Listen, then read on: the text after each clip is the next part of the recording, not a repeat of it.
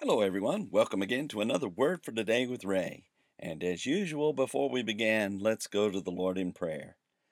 Heavenly Father, once again, we get to sit before you and your Word, knowing that your desire is that we know about you, that we know your ways, and that we know about your Son, Jesus.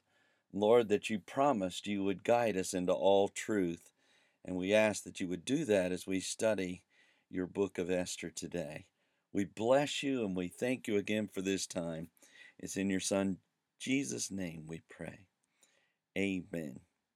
The title to today's lesson is The King Holds Out His Scepter, and it's taken from the book of Esther, chapter 5, and verse 2.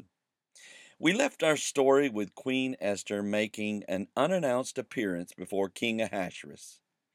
The bold move could cost her her life and she stood before him in her royal apparel, and her fate would now be in his hands.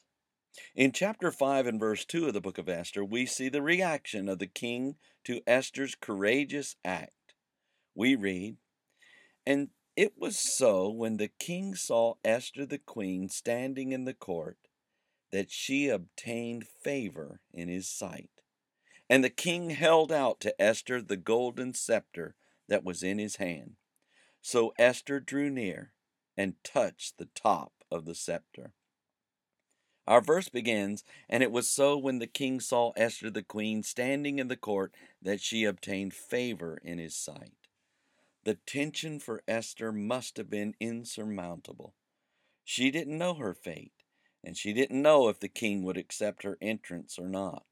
However, let's notice when the king saw Esther, we should remember that Esther was chosen above all the other contestants throughout the Persian Empire to be queen. She was beautiful, and her ways were far above all the other women who appeared. When King Ahasuerus saw her, the natural result could be none other than that she obtained favor in his sight.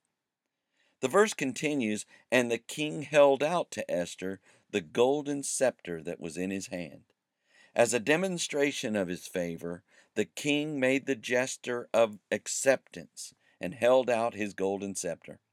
We recall earlier that this was Esther's concern to Mordecai, because if he did not hold out the scepter, she would be killed. This wonderful symbol of acceptance was exactly what Esther hoped for when she appeared, and this was what she was willing to risk her life to see. She must have had an overwhelming sense of relief when his scepter was held out. Finally, we read So Esther drew near and touched the top of the scepter. We can almost picture the scene in our minds as Esther withstood a mountain of tension, found relief when Ahasuerus holds out his golden scepter, and walked over to touch the top of it in a gesture of gratitude. The favor of the king was extended to her, and when she knew it, she desired nothing more than to draw near to him and to acknowledge it. By touching the top of the scepter, Esther received the king's favor, and the king received his queen. Proverbs chapter 22 and verse 1 says, A good name is rather to be chosen than great riches, and loving favor rather than silver and gold. To receive the favor of a king is as wonderful as it is with anyone who has authority over us. There is no greater favor than the favor of God Almighty. And we can see his favorable hand at work in Esther's situation. Although she did not know if she had the king's favor or not, God did.